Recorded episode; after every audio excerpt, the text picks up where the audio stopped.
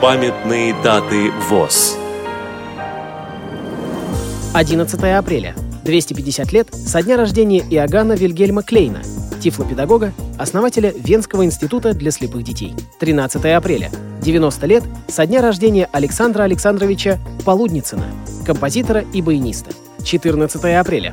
85 лет со дня рождения Владимира Ивановича Зубова, доктора физико-математических наук, профессора, члена-корреспондента Академии наук СССР, лауреата Государственной премии, заслуженного деятеля науки Российской Федерации.